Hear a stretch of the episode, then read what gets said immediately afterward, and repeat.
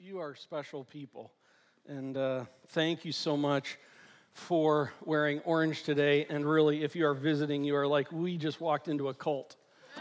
Um, we're also not big Tennessee fans, at least I'm not. Um, but uh, we're just, I think it tells a story. It tells a story about people who, just out of, I'll just tell you, a random thing a few Sundays for me ago to knowing that our literature that is all going to be orange for what we're going to be talking about today. And I thought, why don't we just wear orange? And uh, that's it. That's it. Got to have some fun. Well, glad you're here today. And uh, this is not a normal Sunday. Uh, really, if you're visiting with us, we want for you to know that normally uh, we'll have some songs. We'll open God's Word, dive into that. And uh, today's not going to be the diving into God's Word time, uh, but we're going to be doing some things that are really, really important as a faith family. And uh, we're going to be talking about some very important things regarding ministry. And uh, I'll just say, as my wife said last night, Orange, you glad you're here? Yeah, yeah, yeah. yeah. Okay, got to get on with it. All right.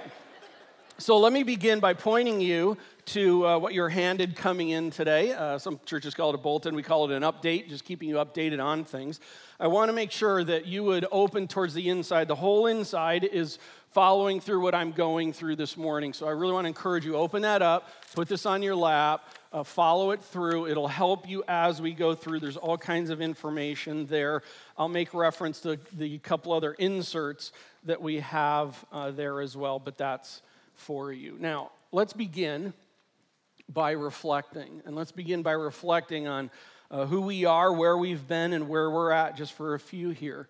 Uh, number one, our purpose. In fact, our purpose is uh, noted on the very back of page of the update. Our purpose is to glorify God through the fulfillment of the great commandment, uh, the great commission, uh, in the spirit of, um, I just blew that. To glorify God through the fulfillment of the great commission, through the spirit of the great commandment. And we are a church that is about making disciples that make disciples that make disciples. Uh, Matthew 28, and we want to seek to do that. We uh, already, has been noted, uh, Jill noted our four pillars, and our four pillars are listed right below that, and you can see them there. We have them posted out on the lobby on those big panels there. And that's what we are about. Those are the kinds of things that we uh, gird ourselves to, and uh, that, that's our pillars. Also, I want to remind us about um, what we call our ministry target, and that's kind of unique to us here at Indy West. And it's a reminder, and I haven't brought this up for a long time, this target, it's a reminder of who we are, how we do things here. The center of our target is weekend worship in small groups. That is the center of who we are. We don't just do things because, like, that's what other people do. That's the center of our target. Everything else it revolves around that, falls uh, in line, if you will, with that. Weekend worship, that's where corporate worship and serving really happens here in a big way on our Sundays right now. Small groups, that's where we do life together. If you want to know how to get connected in here as a church, get connected into a small group. Uh, that's where it happens. Then we have the perimeter items, discipleship formation. That's where further equipping is offered. We had a bunch of guys yesterday gathering together in the multi purpose room to be able to talk about things. We have women, uh, some things here recently get together. Those are discipleship formation items. Then we have connecting activities. Those are where togetherness is fostered here. We're going to be having a Labor Day picnic, and that's kind of a big gathering together, and we can connect and have some fun.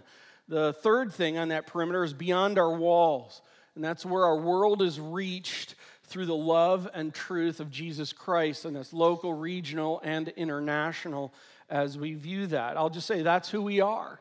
Uh, where have we been? Let me just take us on a little ride here for a moment. In 2007, a launch team was formed towards the end of 2007. Uh, Pastor Nick and our families kind of joined that launch group. In fact, I'm going to ask if you were on the launch team prior to us launching in the theater, would you stand? And it's not a clap thing, just but would you stand? Uh, um, so, uh, how cool. Uh, these folks have been here for a long, long time, like nine years. And uh, thank you. And by the way, to all of you standing, is that not incredible what God has done? I remember meeting it, absolutely. I remember meeting in houses and us thinking, I wonder if we could get 50 people. And uh, look what the Lord has done in uh, nine years. Just stunning, eight years. Uh, it's an amazing thing. Well, then we launched on Sunday, March 9th in the theater. And that's just in the lobby of the theater. Some of you are in that picture, and some of you are a lot younger than you look now. Uh, but we were called out people. We met in the theater for five years and 11 months.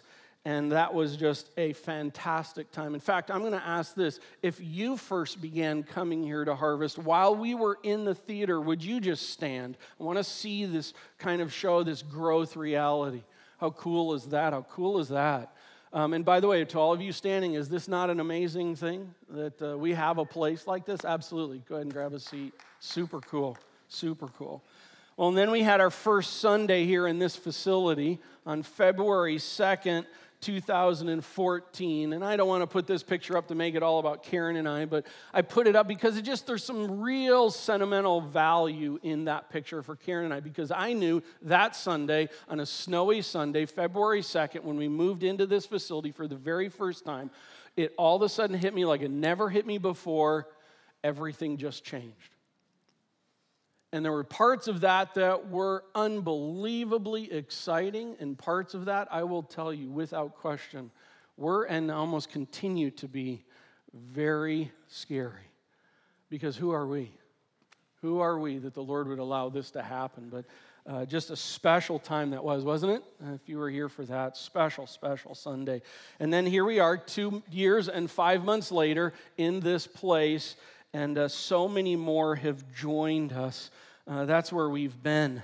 Uh, who we are, where we've been, now where we are, where we are at now. I think one way to be able to see where we're at right now is by looking at some numbers. I'm just going to put a couple graphs up. Attendance numbers. This is a, a stacked graph of attendance. It shows trends. It's uh, Easter this year being in uh, March kind of move some things around with that, but it's just really interesting to, to see and take a look. I'm not going to spend a lot of time on it, and I'll just say this. It was uh, when we first moved into the building, we were a church of averaging about 560 people.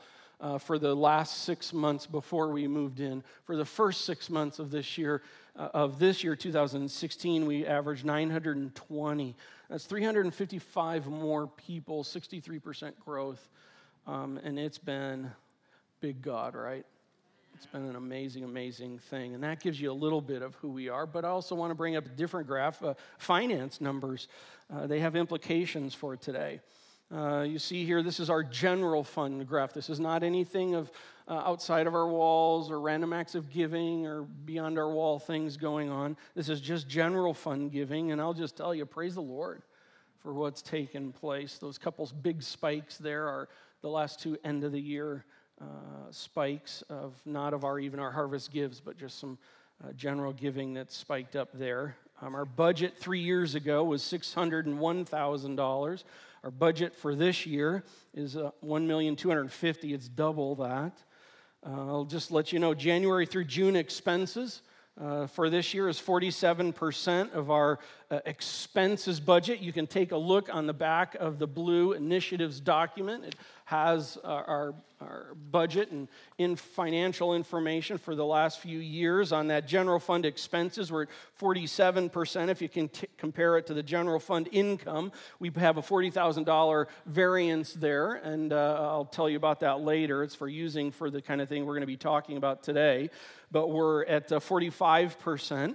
Uh, we generally finish the year, almost every year we've been here, we've finished uh, 3 to 5% under uh, what we've projected with our expenses, and we're right on track with that. Uh, this year, our giving so far, January to June, is 49% of our 2016 budget. You may say, well, we're a little bit under. Actually, technically, we're a little bit over because normally for us at this through June, we're at 45 to 47% of the year, just the way the year moves in its giving cycle. And, and so uh, we're at 49%. The Lord's been really good. Thank you for your kind, generous uh, giving through all of this. Um, in fact, as a result of that, uh, we have uh, over these last two and a half years been able to uh, maintain and, and retain a $130,000 of over excess that we're going to be talking to you about using here uh, today. Uh, plus, we have our three month reserves that is held And I will just tell you, the Lord has been very, very kind to us financially. And if you weren't ready to come to church and hear a financial analysis, um, it matters. It matters. And money tells what's going on in the heart of people. And uh, so we're very, very grateful. Well, numbers are helpful and they're insightful and they tell part of the story, but I think we would agree that numbers are not the whole story, right? Um, people are the story. And there's a very important story about where we're at uh, as a church in what I am calling our phase on your uh, update there, our phase. We've been talking about this in our series through Judges, and I've termed this we are in an establishing to be phase. Uh, it's an establishing to be an increasingly healthy people that is maturing and, and being to, toward being a producing, sending out people. Because a big statement among harvest and all the harvest is healthy things grow. Healthy things grow. Uh, you can't stop something that's healthy from growing and uh, uh, healthy things grow. And, and, the book of Judges has really been showing us the series we've been going through, and we'll pick up next Sunday in chapter 17 with that. But the book of Judges has been showing us what it looks like when God's people are unhealthy, when God's people are not who they've been called to be.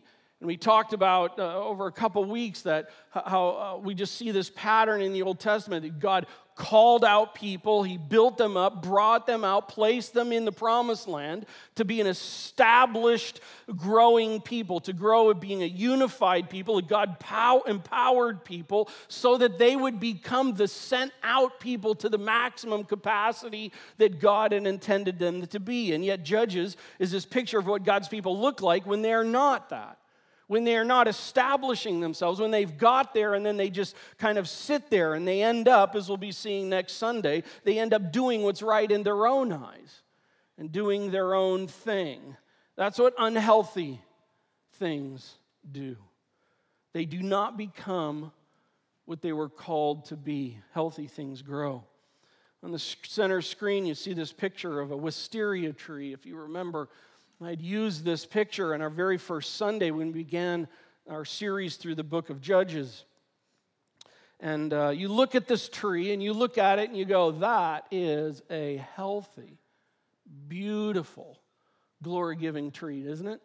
I mean, wouldn't you want that in your yard? Absolutely.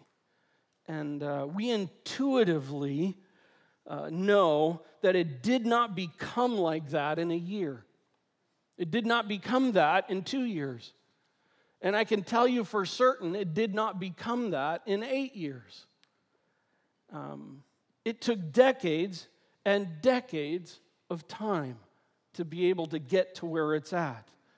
And I'm just going to lay out an observation here for me as time's gone on. God's people, both individually and as I've noticed with local churches, tend to want to fast pass or bypass the necessary investments to go directly from youth to maturity. We want to microwave ourselves into growth. But healthy things grow, and that growth is slow. It just is. And sometimes we want to steroid it or microwave it. And yet, you know, I'm almost 54 years old. And I know.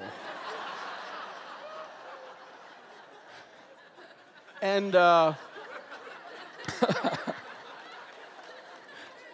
that was beautiful. That was beautiful.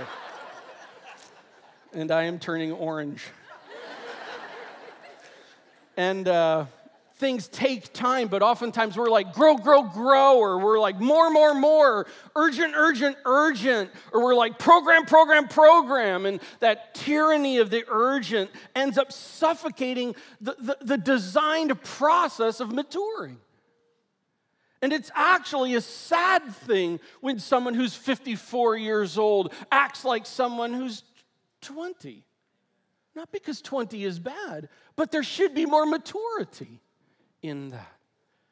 Healthy things grow, and here's what's really important the Lord designed it that way. Uh, think of this Adam and Eve placed in the garden, called to fill the earth, one kid at a time. That's slow development. Noah, build an ark. God didn't just drop it, A hundred years to build the thing. And then after that, fill the earth, a kid at a time. Abraham. Abraham, I'm going to build a nation of people out of you. Years and years go by, not a kid. Joseph. The Lord's sovereign plan is to get him into Egypt to become vice president of Egypt because God has some sovereign plans for a thing. And God, in his sovereign plan, ends up putting him in jail for a while, for years. Moses, years and years in the desert. It's not until he's 80 something that he gets meets the burning bush. And then he brings out the people. God says, "You know what? You need 40 more years in the desert before I place you in where I want to place you in." Judges, they're placed in. Joshua, it took a decade to get them placed in. The judges, they're placed in. This is the time for them to be established. This is the time for them to be unified together. This is the time for them as 12 tribes to figure this thing out and work it out. And it's been 350 years in the book, and God's people still aren't getting it. And yet, the thing that amazes me the most is God is 350 years patient. Listen, friends, there's more than hurrying up and getting to the end of the call. There's loving the process of the growing and the maturing of it together. God loves that process and, He sees that process and He's designed it to be that kind of way. David, David's named to be the king, but it's years and years before he becomes that. The disciples, they're called, they're with Jesus for three years. They still don't know what they're doing. And yet God does a work in them, and it still takes them some years to figure it out. And then the Apostle Paul, he's called. And then I think it was like three years of time where he gets really public. And then, even when that goes, he's with a guy named Barnabas for some time. We lose sometimes the beauty of the maturing, developing process and want to hurry up and get to the end. But the wisteria tree, year by year, sought to be healthy, pressing ahead, and healthy things bloom and grow. By the way, remember when we went through this on the wisteria tree picture? Do you see the poles up in here? They're supporting poles. It's kind of one of those things you look at those, and sometimes you wish they weren't even there, but they're necessary. They're necessary to support that because if those poles, supporting poles that are under various strategic branches, aren't there, the branches can't hold and they'll fall and it'll lose its ultimate ability to expand and to be able to show glory. But they're there on purpose. And as it grows, they're added and they're moved and shifted. It's all strategy, it's all strategic. And we want to see the tree, but I kind of want to talk to you today about the poles in it. Because as things grow, things have to be structured. Today's an infrastructure talk. And doesn't that excite you? I mean, infrastructure doesn't get more exciting than that, right? Uh, but I will tell you, people who understand where things need to go understand the importance of infrastructure. So let me transition this. Let me transition into a little bit of the future. In fact, let's get a taste of a future ministry dreams possibilities. What could lie ahead for us as a church? That's a great question because at the end of May, the elders and the pastors, we got together for a dreaming evening. And we just got together to talk about what could the Lord do here among us in the next 10 years? What might that be? We're not going to mock each other. Well, maybe a little. We're, we're, not going to pick on each other. We're not going to say that's a bad idea. We're just going to try and think. Not what do we think we could do, but what do we think the Lord might be able to do through a people like us. And the reason for that exercise was because we need to get some things out in front of us so then we backtrack and see where we're at right now and what needs to be done to press ahead to there. So here's a portion of those what could be dreams. We dream about a culture as a faith family with ever increasing unity and generosity and joy built solidly out of and around our four pillars and lived out in our three W's of worship, walk, and work.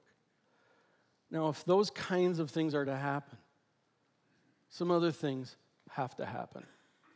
But before I hit those, let me throw out a couple other things right in front of us. Some things right in front of us. Um, I got my pages missed. And let me give you five. Let me give you five. Number one, a Vision Caribbean church plant. Hey, Harvest Indy West, I want to let you know that officially we have signed on the dotted line and we are planting a Harvest Church in the Caribbean. We are. We just had a team come back from serving in St. Vincent Island, and uh, we are just really excited to tell you that uh, Miche and Monique, who attend Harvest St. Vincent, are going to be the pastor and wife and their two children in planting a second Harvest church on Harvest St. Vincent Island. And uh,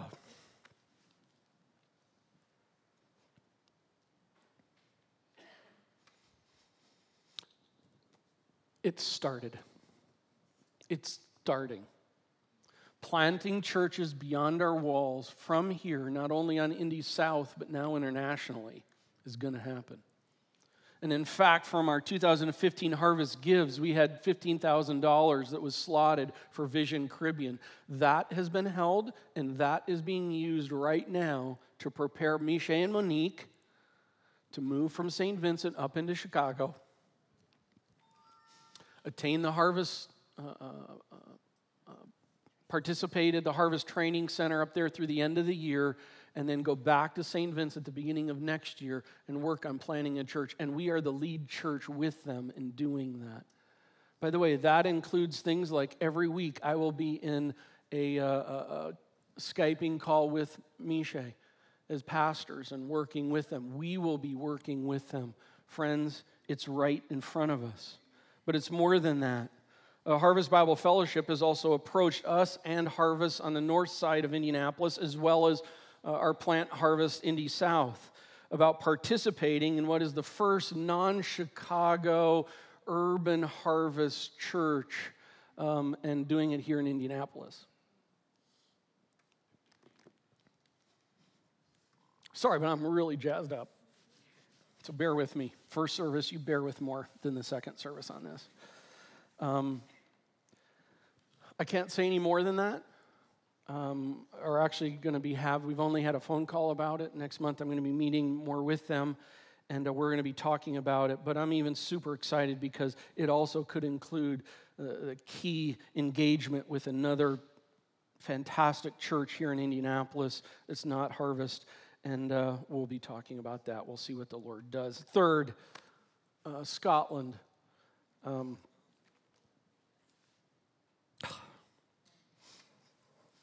over the last probably four years, we've just developed some casual, but yet last summer we sent a team over to Scotland just to love on them and serve them. And uh, there's a harvest there, and it's a dark country spiritually. And uh, yet they are talking about planting more churches in Scotland, and we're in conversation with Scott, who's the senior pastor there in Glasgow, and uh, that could be in the coming couple years.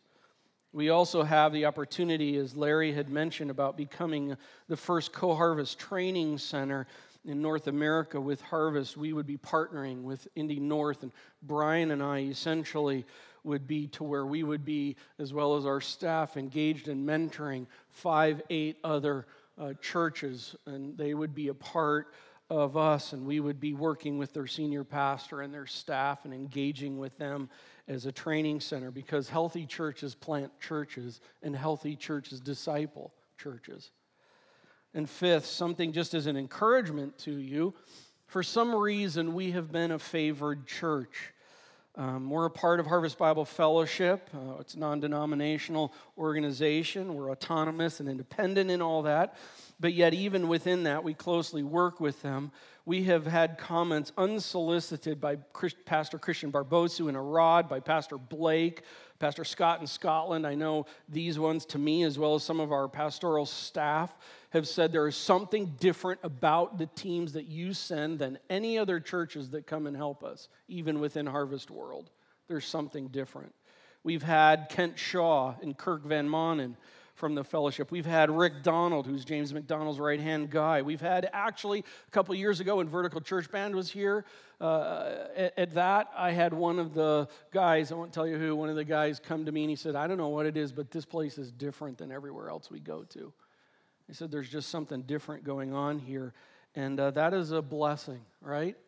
That is a blessing. We don't pat ourselves on the back, but with great uh, uh opportunity, uh, comes great responsibility. Healthy things grow, healthy things grow. And, and all of these are, I'm just putting out there, I'm trying to give us a taste. I'm trying to help us to see what might be, what could be, what the Lord could do. And in light of all of these kinds of things here, uh, I just now want to talk with you and transition back to if, if these things are about to happen and can happen, what needs to take place now? And so, your elders have, we've been talking about this actually over the last two years now.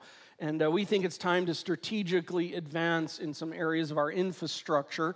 And I realize that's not real glamorous, but when you see what could be, you understand why these are really important and worthwhile. So let me go through them. There's two main areas there you can see on your, we're in the middle section of that inside of your update there. We're on the, going to talk about our leadership infrastructure and our facility footprint infrastructure. First, I want to talk about advancing our ministry leadership structure. Our series through the book of Judges, I think if there's one, things, uh, one thing I'll say, at least for me, that has stuck out, is that leadership matters. We kind of live in a world right now that doesn't have a very good view of leadership, but leadership matters. Leadership is not everything, but it is important. And God's people are called to be led, and God's leaders are to lead. And that means leaders need to lead and step up into that role. And leaders need to be structured and positioned to be able to lead the way God wants them to do that. And for us to advance the ministry ball together, uh, we need to take some steps to strengthen, position, and advance our leadership. And we are and we have. And I want to let you know first, I want to just a note about elders. You can look inside the initiatives document and you can find that one of the initiatives for the elders this year was to add some additional leadership.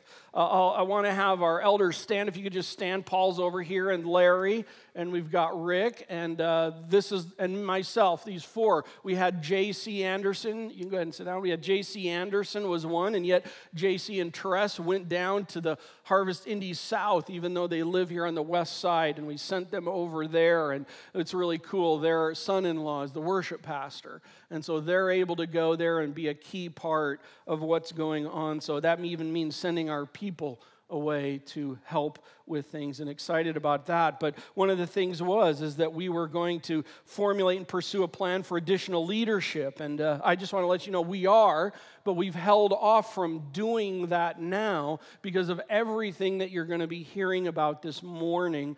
Uh, we needed to get past some of these things on the table but i want to let you know towards the end of the year we are going to be implementing a process towards that and probably in the next year we'll be adding some more uh, elders and such uh, through that and just want to follow up, be accountable to you on that with what's going on there. That's with our elders, so we're working on building that infrastructure in the right time here. Second, I want to talk about our pastors. Our pastors here at Harvest really carry the day to day ministry load in shepherding this church family. And we presently have seven pastors on staff. And I got to say, I love this team. Uh, there are not too many senior pastors who can stand or sit up in front of their people and honestly and full truthfully say, we love our elders. I love our elders. I love our staff. We have a blast together. And the Lord has been so good, and all of them have been raised up from within. It's just an amazing, amazing thing.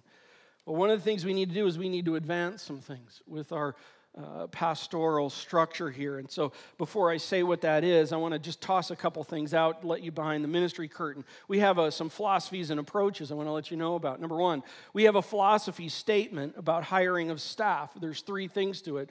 It says, number one, we desire to raise up staff from within. If we desire to, we, it's not we have to, but we desire to. Because disciples make disciples to make disciples. And if that's happening, we'd love to see people raise up in those capacities. Uh, uh, we desire to have that. Also, we desire to train ministry leaders and pastors for future ministry impact. That only means not raising people up in various capacities within the body, but sometimes that means raising them up, training them, and sending them out on purpose. Not because they're mad, but because they're on purpose. And uh, uh, that's an exciting thing to do. And our third thing in our philosophy is we desire to actually make number one and two happen. What organizations actually do that? I'm actually serious, that's what it is. Uh, next thing, just approach to staffing. I want to let you know we have kind of a unique approach here. We are very low on administrative assistance, if you want to call it that, in our world. We have the normal local church our side would have two and a half more full time administrative assistants and one and a half less pastors. Now, who wants to be the half? I have no idea, uh, but that's just the stats of it.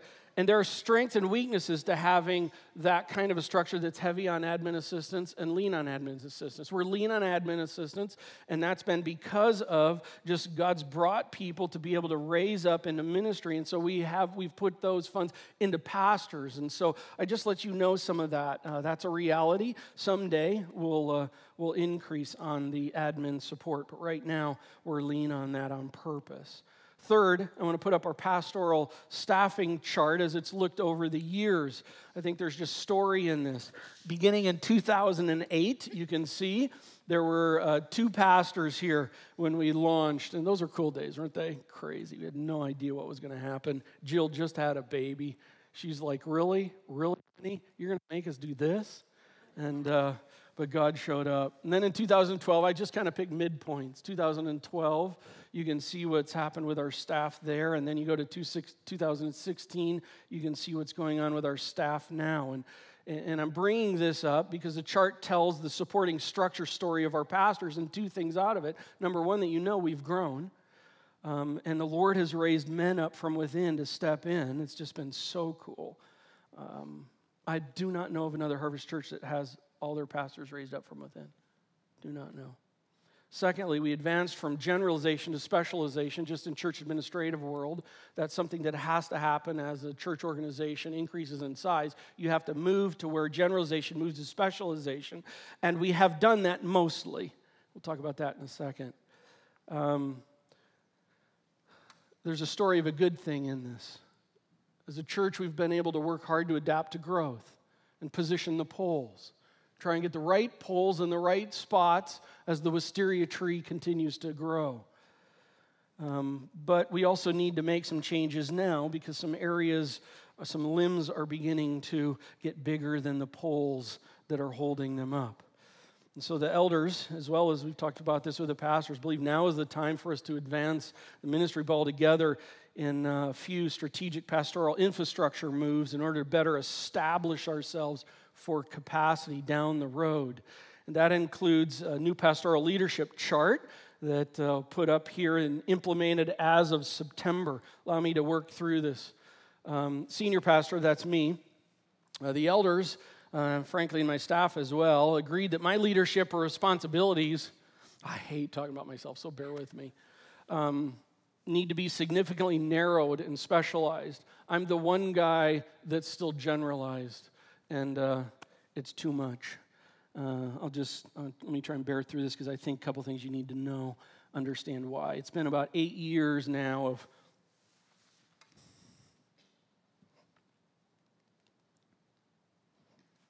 long weeks. Just say it that way. I and Karen can't keep it up. And it's not anyone's problem, it's just a reality. Um,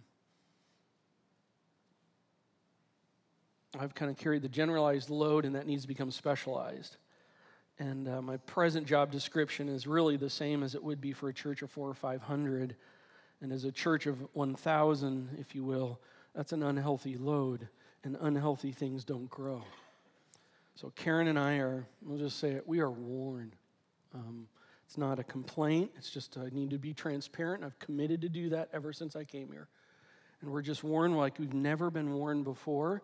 And it's not just we need a one week break, it's just we need to shift in some ways. And uh, that's already in place, and I'm excited to tell you about what's happening because there's another position on there. It's to the, uh, you're right, uh, the ministry operations pastor there.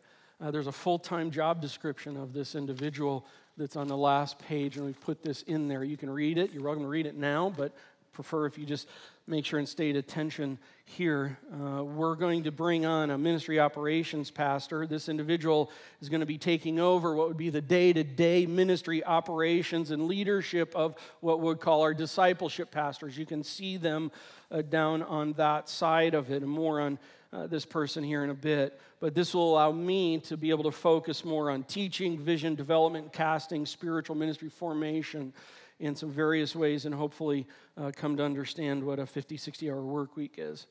Um, I want to note uh, Nick and I are over on that side. By the way, Nick, I put this up there and I'm like, you and I have two word titles. And uh, they've got like these massive titles.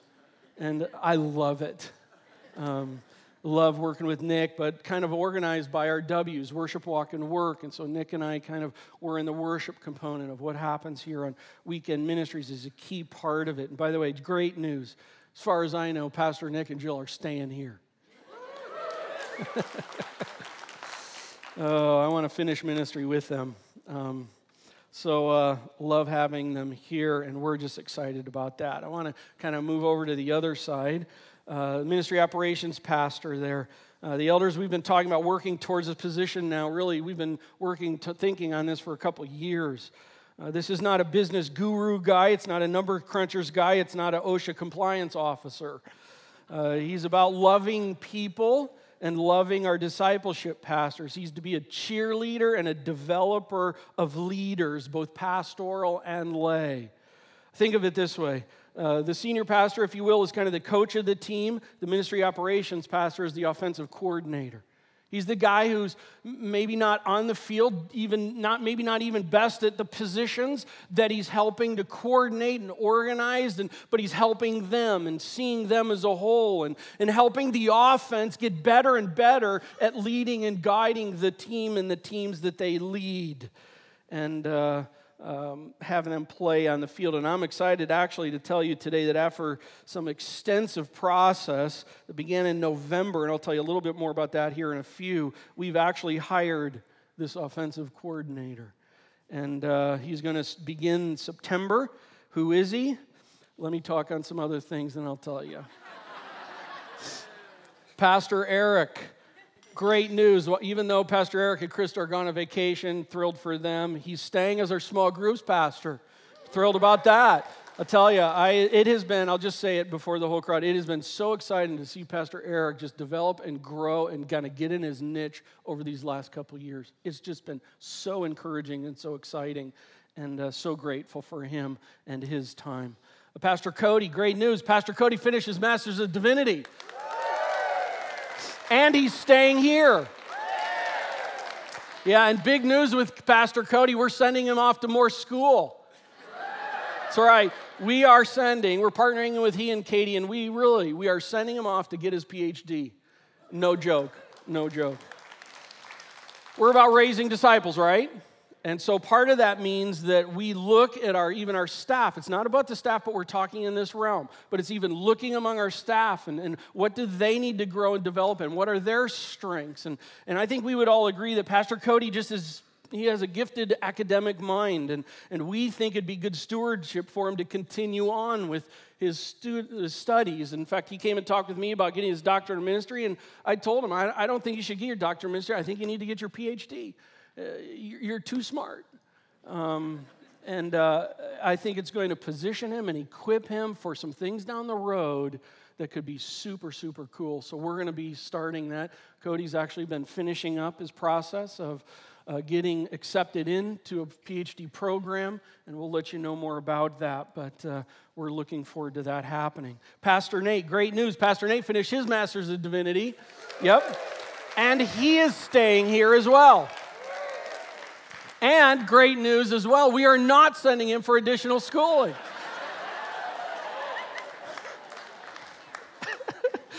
yeah, he wouldn't want that.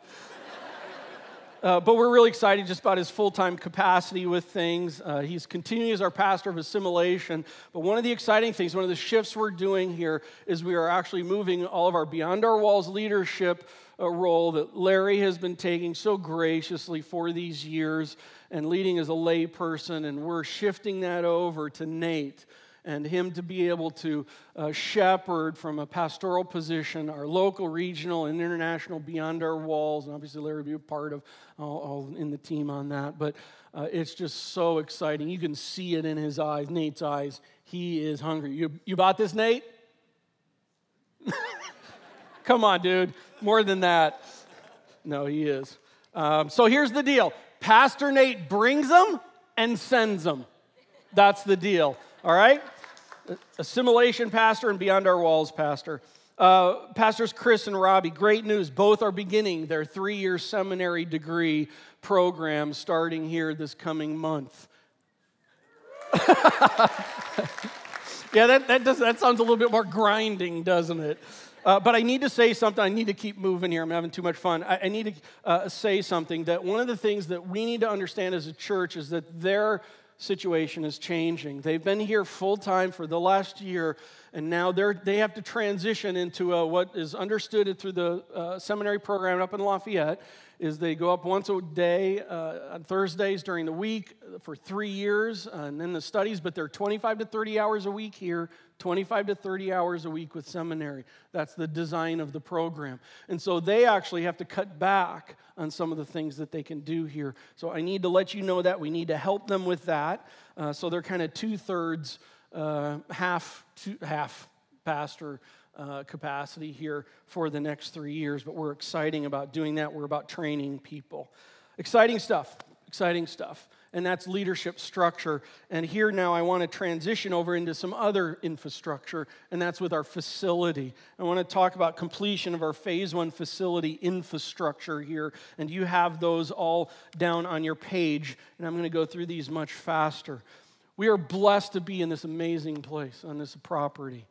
And uh, when we were placed into this building, we entered in this building with a phase one footprint plan, and we want to complete that out. That phase one facility footprint, when completed out, would be able to house, would be able to have the capacity to have 1,200 people in two services on Sunday coming. And that was the design. We've had three services over a thousand. We've had this Easter was just under 1,300 but we believe that the facility completed out to the uh, phase one footprint can, ha- can handle 1200 average on two sundays or on two services on sunday. That would we, and we want to do that before we consider a third service whether that's a saturday night or sunday night or whether we consider a phase two facility expansion. So here's nine things let's complete these items. Number one lobby digital signage the jumbotron uh, out in the lobby. That's in process, and I know that was part of the end of 2015 uh, Harvest Gives, so we already have the funds for that. Uh, it's, it's contracted, that's going to be installed next month. Next one, outdoor patio furniture. That was also part of the 2015 year end Harvest Gives. It's just been ordered, and uh, that should be arriving September uh, in there. Now, uh, note on those. I'm bringing those two so you understand this. We had actually hoped from year end that we would have had those all of that together by May. But the short of it is, is Pastor Nick, who's really heading those two things up, had his unexpected trip to Romania for training uh, people over there. Now, that came up, and that was right in a process, getting quotes and the whole process together. Uh, plus, then when the quotes came in, they were above budget. And so, in talking about it, we decided it was not acceptable, so we had to start the whole process over again. Um, and though we're behind, and though we had hoped earlier, we have a high view of stewarding our finances here. And although it went from May to now September, uh, it's now in budget. It's about $15,000 that's been saved as a result of that process. And just being transparent and honest with you, that's where that is at. Uh, so those are going to be finished up here real soon. Number three, an outdoor Harvest Kids modular. You can see on the screen here. Our phase one facility footprint included this. This was by design. Uh, this was going to have an outdoor modular unit uh, that's about 1,500 square feet. It's the size of the pre K and toddler classrooms. Kind of take the nursery out, it's the rest of that. It's a, it's a large 1,500 square foot, kind of two modular units put together. The plan is, and has been from the beginning, is that that would be expansion area as kids ministry grew, and we're there. If we're going to house 1,200, we've got to have this space.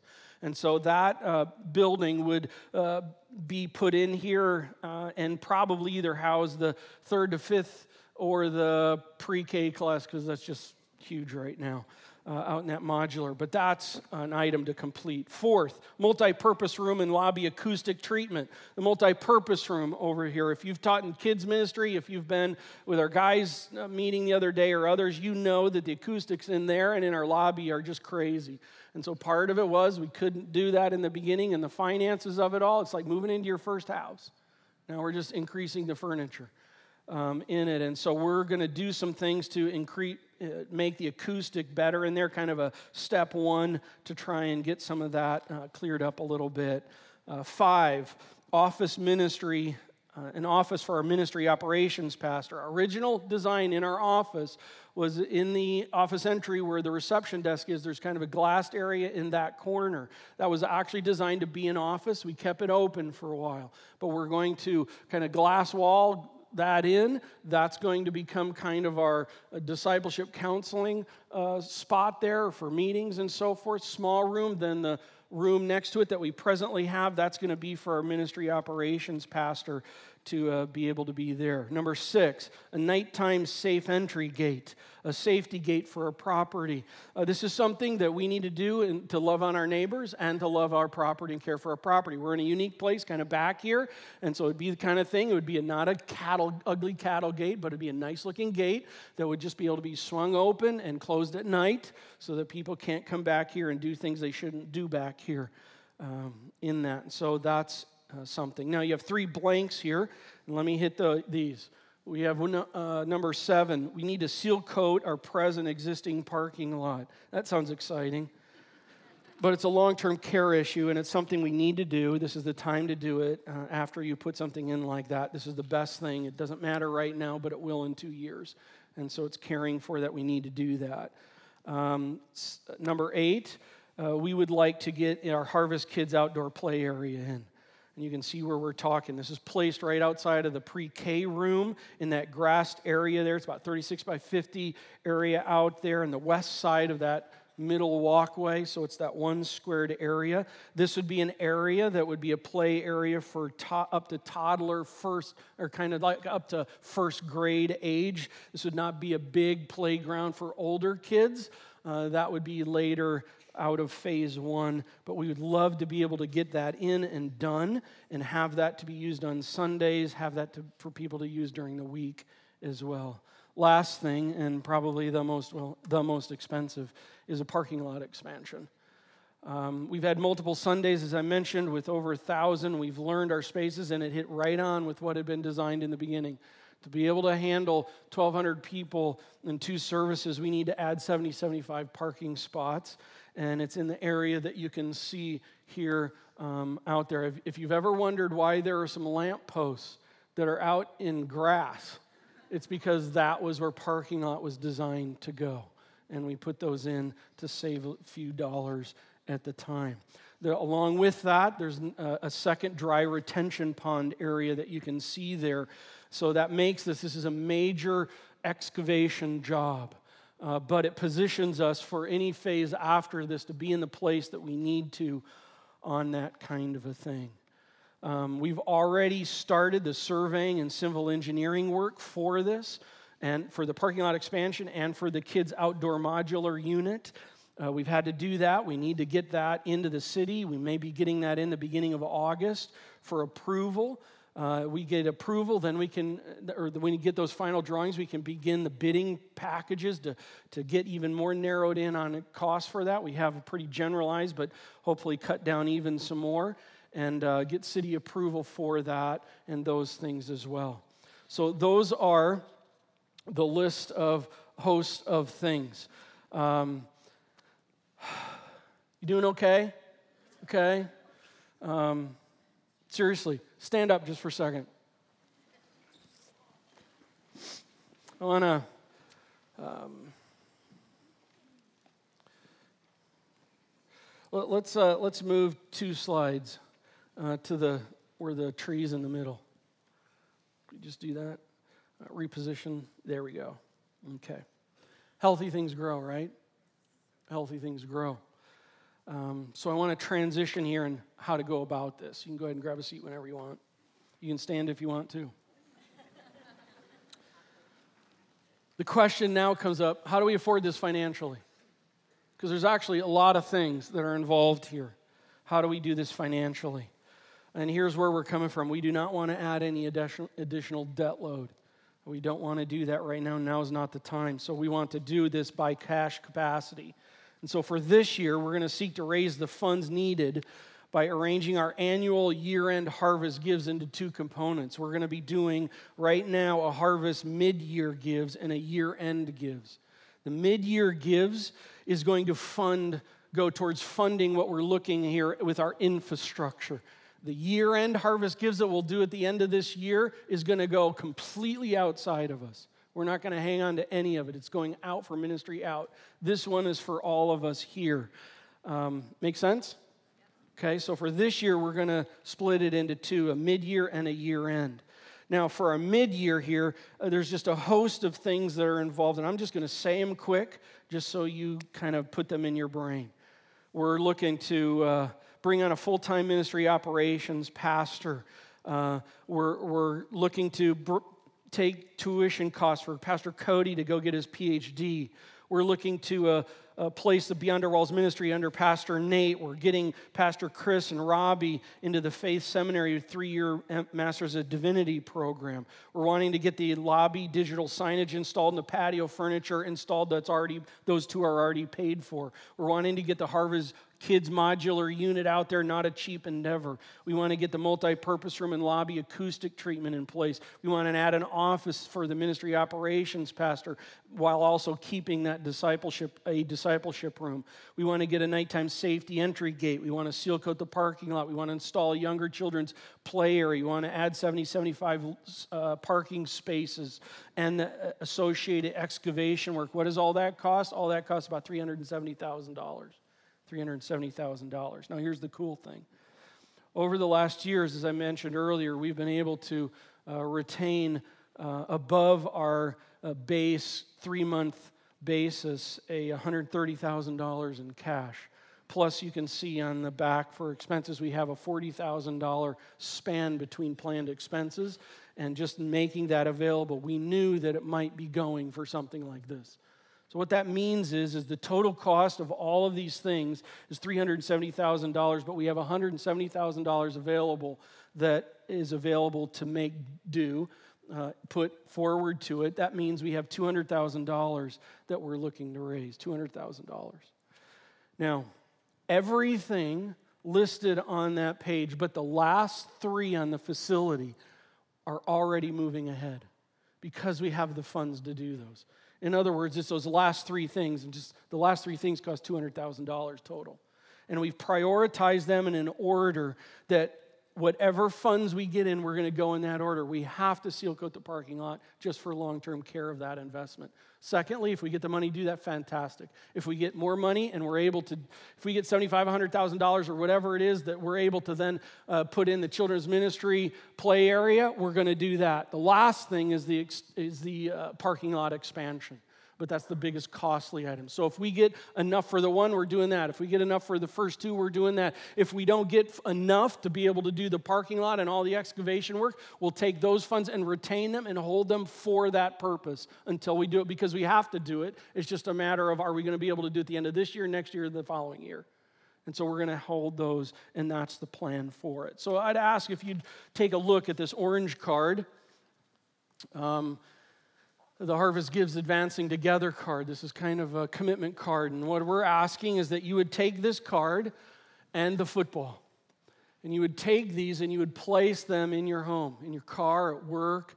And we're asking that you would, over the next three weeks, you would just pray God, what could I, what could we uh, give towards this outside of our regular giving? What could we do towards that? We're looking for the months of August, September, and October. And maybe it's the kind of thing you want to say, you know what? We want to give this and uh, uh, uh, some each month, or we want to give a one-time gift. You can whatever is fine. If you could just write that in, if it's just a one time gift total, just write that in or uh, on each of the months with that. It just allows us to know cash flow, but also what could come in.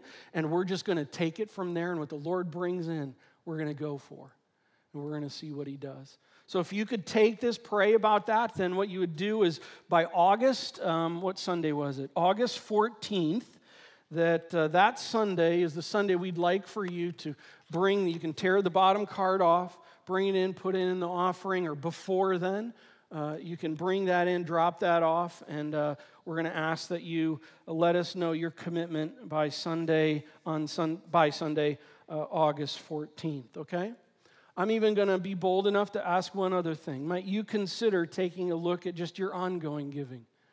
Um, so many of these things, now that Pastor Cody and Pastor Nate are really on full time with us and so forth, they have a full time salary. We've got the other things going on with what's taking place. There's in, ongoing expenses that all of this has big impact on.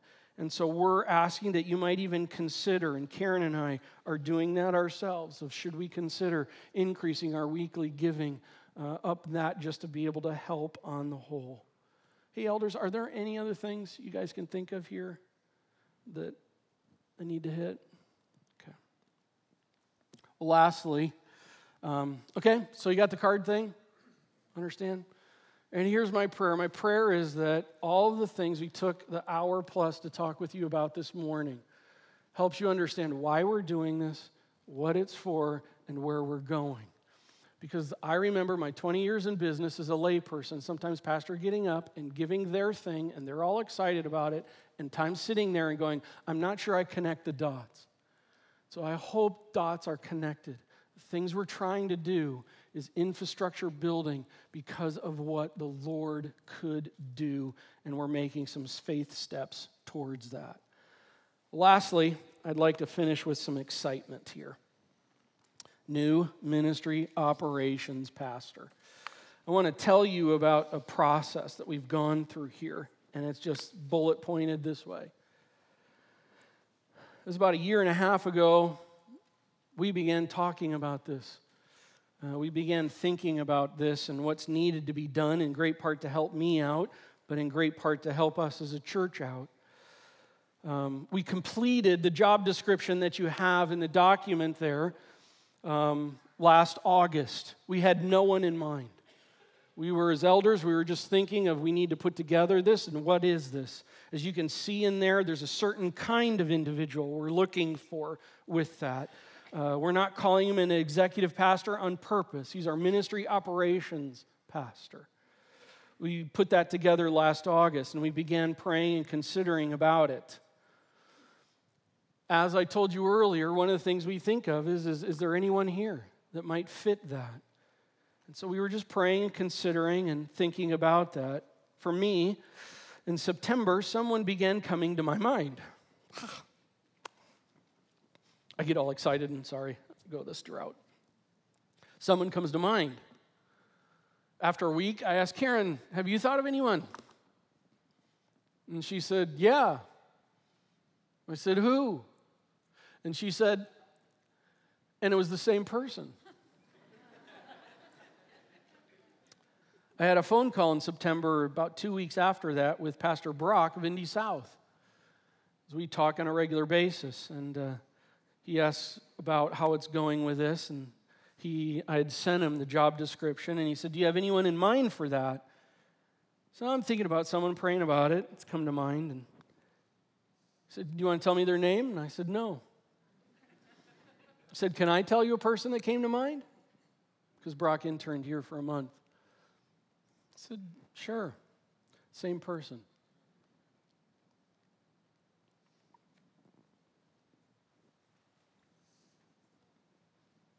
I love the way God works. November, after talking with elders, I approached this person about it, and he was pretty shocked. And it was simply about just would you consider praying about this? Um, not taking it, but just entering into a process. And uh, he said they would. Six weeks later, literally the end of December, we got back together again, and what do you think? He said, uh, We'd like to enter the process for consideration. So in January, we began a process, and it went January through April. Um, I'm telling you, we were not fast on this. Uh, he was interviewed by uh, our elders, um, by me again. Uh, he was interviewed by Rick Donald from Chicago. He was interviewed by Kent Shaw, the executive director of Harvest Bible Fellowship. He was interviewed by John Cochran, who's the executive pastor at Davenport Harvest, uh, a guy I have massive respect for. And after a methodical waiting upon the Lord,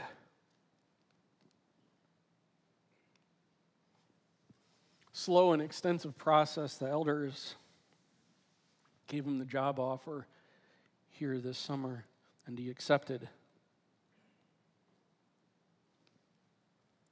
And I'd like to introduce to you our new ministry operations pastor, Rick Alexander, and his wife, Tina.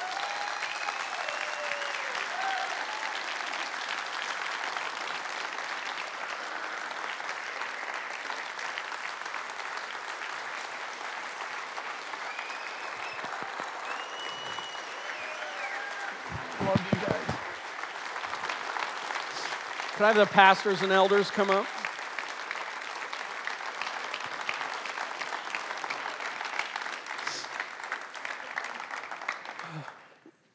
Um, do stay standing. Rick and Tina have been a part of this church since uh, 2008. Um, he served as a small group leader, as a harvest in our Harvest Kids ministry. Rick has been an elder here for the last couple years. Rick is a team player. He's a developer of leaders. He's a cheerleader kind of guy. If I could put it in football terminology, I would say he is an offensive coordinator kind of a guy. Uh, Rick served in the U.S. Air Force for 20 years. I'll just add 1993, he was the Air Intelligence Airman of the Year. And if we told you more about what he did, he would have to kill you. Semi serious about that. Uh, Rick has served as a human resources manager for Walmart and two distribution centers uh, for the last 15 years. Uh, Rick had been and Tina had been considering retirement and uh, officially will retire at Walmart on August 12th. And uh, he and Tina's thoughts about retirement were being fostered by this thought of they would like to serve the Lord and finish in their life in some kind of capacity like that.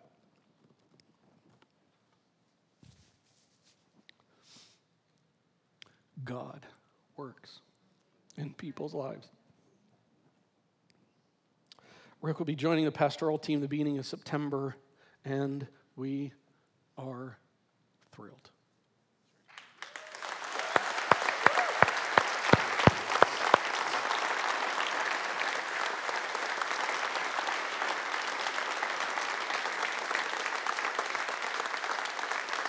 I'm going to ask uh, Larry to lead us in prayer here, and then uh, we are going to finish big with a couple big songs together, okay? So, uh, could I even ask this? I'm going to get really funkified. Could uh, you just like pull in, scooch a little bit closer, come across the aisles? Let's just finish together. Even if you don't know the people next to you, you look like an orange just kind of come in. You don't have to get too tight, but just kind of come in, gather together. And uh, Larry's going to lead us in prayer. and then uh, we are going to sing together. Larry? Let's pray. I'm going to have the pastors and the other elders gather around Rick and Tina. I'm going to kneel and pray. You join your hearts as I talk to God, okay? Let's pray together this morning. God, it's an exciting time, and it's exciting because you're good to us. You've called us out, you've built us up, brought us out, you've placed us in this place, established us, and now you're sending us out. God, we have no idea why you've chosen to bless us this way. But you have. And today, in this place, right at this time, we give you all the glory for it. God, throughout the Old Testament, we read stories of how your people stopped and celebrated the great things you did for them. And we're thanking you today and celebrating you for what you're doing here. God, we've sought your face over these future plans that have been laid out today. We're asking that you continue to give us great wisdom in your favor as we seek to obey you in making disciples who make disciples. We're just trying to obey what you told us to do and do it the best we can. You've given us so much over this past eight and a half years. It's not about us, God. It's about you, only you. And we commit to taking absolutely no glory for the great works that you've done here. It's all for you. So, God, I pray now that you'd help us as a faith family collectively as we now pray and consider, seek your face on how we can be sacrificial in giving to see these plans become reality. Take our, figuratively, our loaves and our fishes and our, our mites, multiply those for your glory in a big way, God. We already give you thanks for how you'll provide for those things. And God, we thank you for Rick and Tina. We love them so good to us and allowing Rick to come alongside our staff beginning to mentor them, guide them, help them achieve maximum potential for you. God, we thank you for Rick, especially the help he's going to be to Pastor Doug, allowing him to, to focus on preaching the word in prayer and vision, uh, stewarding, shepherding this flock. God, would you bless Rick? Give him your grace to get up to speed quickly, build on the already incredible bond that our staff has with one another and with our church family. We thank you for every one of these guys.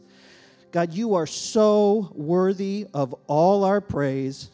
We celebrate all that you've done, all that you're going to continue to do here at Harvest Indy West. We love you. It's in the great name of your Son, Jesus, that we boldly pray all these things. Amen.